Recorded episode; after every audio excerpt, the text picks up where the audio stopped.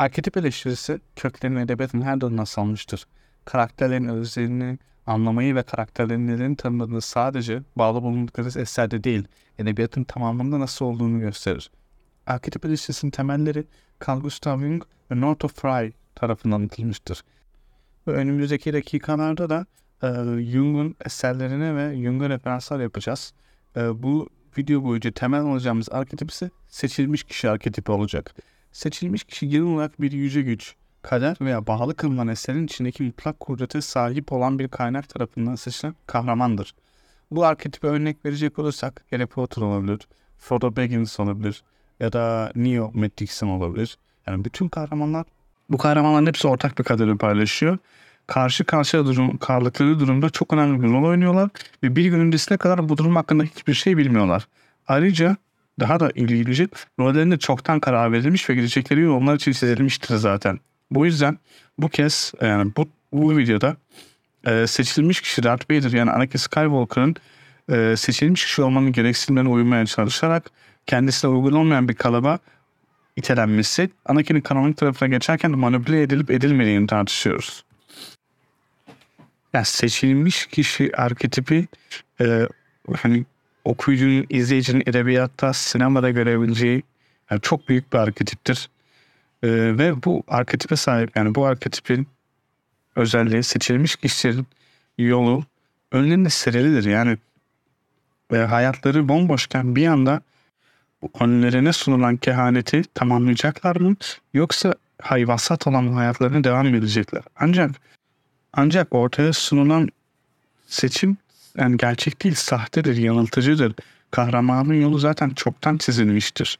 Yani bu tarz bir konsepte önemli olan şey free will yani özgür irade bu spektrumun neresinde kalır? Yani ortaya özünde defakto olan bir şey sunmak zaten kehaneti doğrular, kendi kendine doğrulatmaz mı ke- kehaneti? Peki kahraman, yani sözde kahraman kendi için çizilmiş bu yolu reddederse ne olur? Ee, seçilmiş kişi arketipinin sınırlarını çıkmak, sınırlarını aşmak genelde e, ceza, yani lanet, lanetle veya sürgünle sonuçlanır. Hem aynı anda hem kahramanı hem villain'ı oynamak yani hem kötüyü hem iyi aynı anda oynamak tamamıyla hani çok büyük bir şekilde yasaklanan bir şeydir ve ama bazı durumlarda da kahramanı buna kahraman buna çok defa sürüklenmiştir. Şimdi Star Wars'a girmeden önce, Darth Vader hakkında konuşmadan önce arketiplerin ne olduğu hakkında biraz konuşmamız gerekiyor ki daha iyi kavrayalım konuyu. Mesela sorulması gereken birkaç soru. Arketipler nelerdir? Neyin üzerine kurulmuşlardır? Edebiyata nasıl entegre edilmişlerdir? Bu sorular cevaplandığında aslında arketiplerin gözden kaçırılmayacak kadar çok fazla olduğunu fark edeceksiniz. Arketipler hikayelerde, karakterler üzerinden olsun, e, pilot yani hikaye örgüsü üzerinden olsun, yaşanan yer üzerinden olsun tekrar eden temalardır, motiflerdir, evrenseldirler.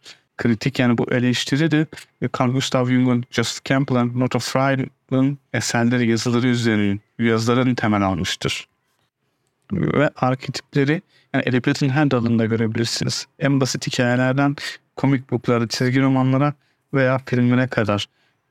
Yani çocuk edebiyatında te- hedef alır. Yani çocuk edebiyatında da görülür.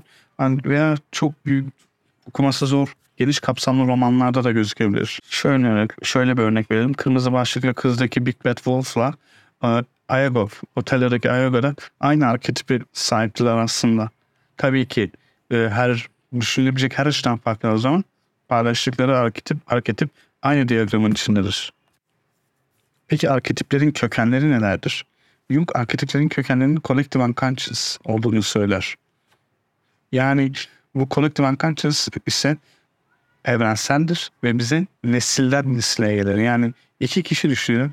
Bunların yetişme tarzı farklı olsun, yaşadıkları kültür, çevre, dil yani akla gelecek her, her faktör farklı olsun.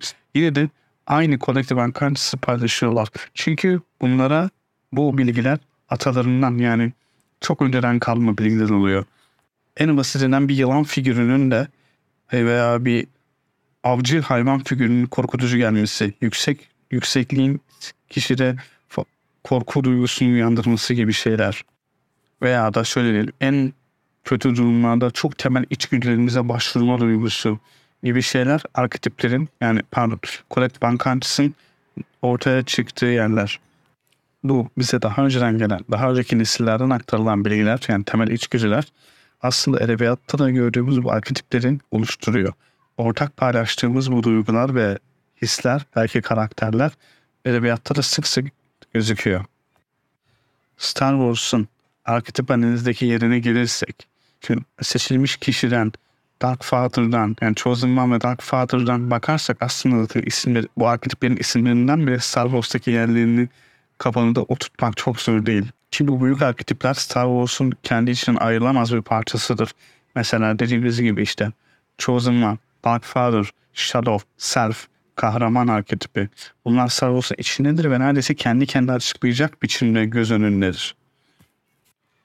Peki arketiplerin kesin veya toplanabilecek bir sayısı var mıdır sorusuna Jung'un cevabı yani gerçek hayatta karşılaştığımız durumlar kadar arketipler vardır demiştir.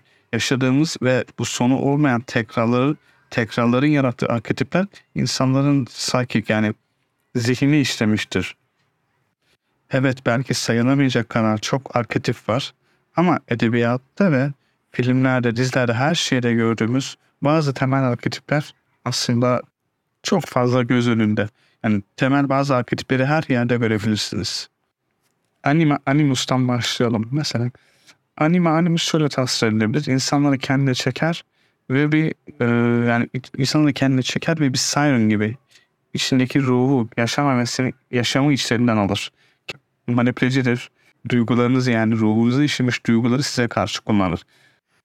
Anime animus'u e, Force'la özdeştirebiliriz aslında biraz daha.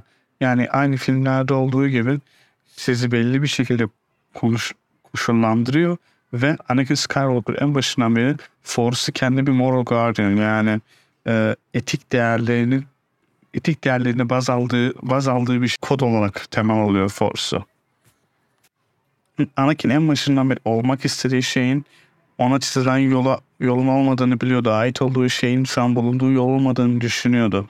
Ve Force'un sahip olduğu sınırlar Anakin'i Anakin'e güven vermekten ziyade onu çok fazla limitliyormuş gibi hissettiriyordu. Ve Anakin'in aradığı şeyin enteresan ki Anakin'in aradığı şeyin aslında Force'un gene kendi içinde olması. Ancak bu kendi içinde olan şey Force'un sınırları içinde değil, Force'un sınırların dışında kalmasıydı. Yani Anakin'in her zaman aradığı şey aslında gene Force'tu ama tabii ki Force'un karanlık tarafındaydı. Diğer bir önemli arketip, arketipimiz Shadow. Jung, Shadow'un insanların içinde ve e, kişiliğinde yaşayan iç, içinde saklanmış bir şey olarak ifade eder. Yani bizim doğumumuzun ilkel parçasıdır. İlk tarafından yönetilen parçası. Star Wars'ta özdeşliğini ise buna bu Shadow'un Dark Side'la özdeştirebiliriz. Bu ilkel parçanın kontrol edilmesi gerekir kontrol altına alınması gerekir. Çünkü kontrol alınmazsa o kontrol ele alır. Jung Shadow'u şu sözlerle özetliyor. Bütün dünya barışa ulaşmak ister ama aynı zamanda bütün dünya savaşa hazırlanır. Peki bunu Star Wars'a özleştirmek istersek şuna bakabiliriz. Anakin'in Shadow arketipiyle ilk karşılaştığı anı bir bakalım. Bu da Lord iş adayların ne kadar kısıtlı ve limitli bir şekilde yaşadığını Anakin'e anlattığı vakit aslında. Aslında burada verilen örnekler Joseph Campbell'ın Hero's Journey yani bir kahramanın öyküsü gibi. Star Wars'ta da bir kahramanın kahraman olma isteği, kahraman potansiyel ve kahramana dönüşme arketipi birçok arketipin sıralamasıyla oluşan bir hikayeden ibaret aslında. Böyle sırasıyla küçük bir şekilde bakmak istersek de şöyle sıralayabiliriz kahraman olmak isteyen kişi yani bana bir hero desek e, buna bana bir kere örnek vereceğimiz Luke Skywalker olabilir. Çölün ortasında yaşıyordu.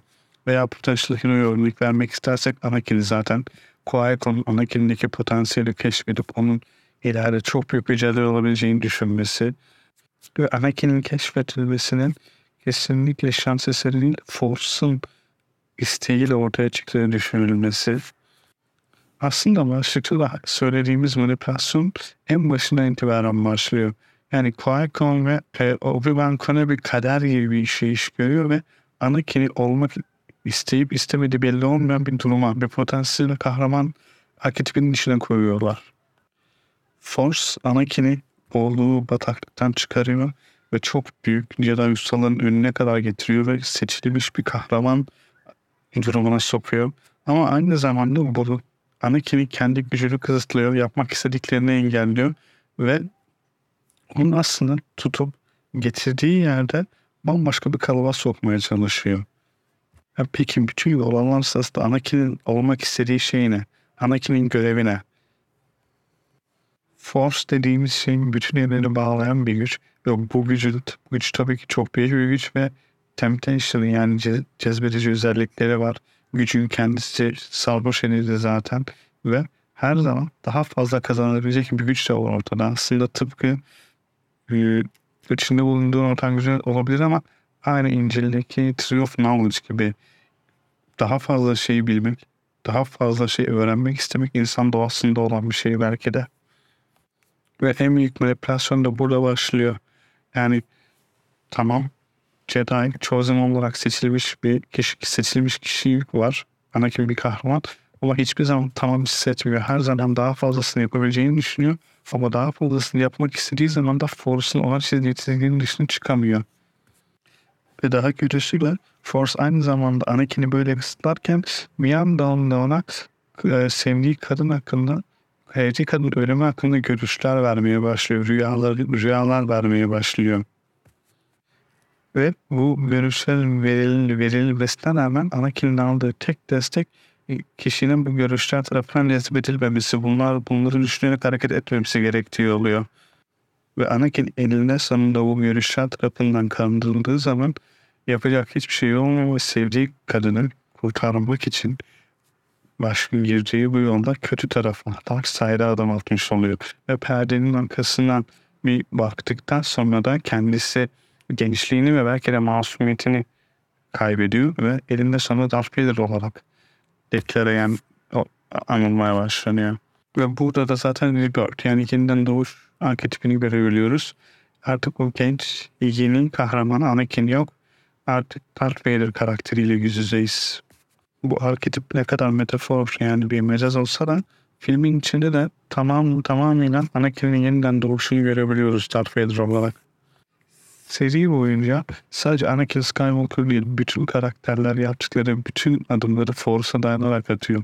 Verilen her önemli adım Force baz alınarak yapıyor. Yani konseyde kim olacak, olmayacak, kim seçilmiş kişi, kim değil, Jedi'ların orduları nelerdir? Yani sonuçta ortada Jedi'lar için bir federasyonel kanun yok. Kendileri Force'a itaat ediyor. Hero's Journey'de Joseph Campbell kahramanın yolunun her zaman bir şeyin etrafında dönüp dolaştığını söyler. Bu durumda da Star Wars'ta da bu, bu şey Force'un kendisi oluyor. Yani Force evrendeki her şeyden, her şeyle ilişkili karanlık taraflara, aydınlık taraflara evreni birbirine bağlıyor ve hatta Jedi'lara bir yardımcı görevi görüyor. Ancak bu kadar güçlü bir şeyi araştırıp öğrenmeye çalışmak tamamen bir tabu olarak gözüküyor ve gelmiş geçmiş belki de en büyük Jedi'ları bile Dark Side'a yönlendirebiliyor.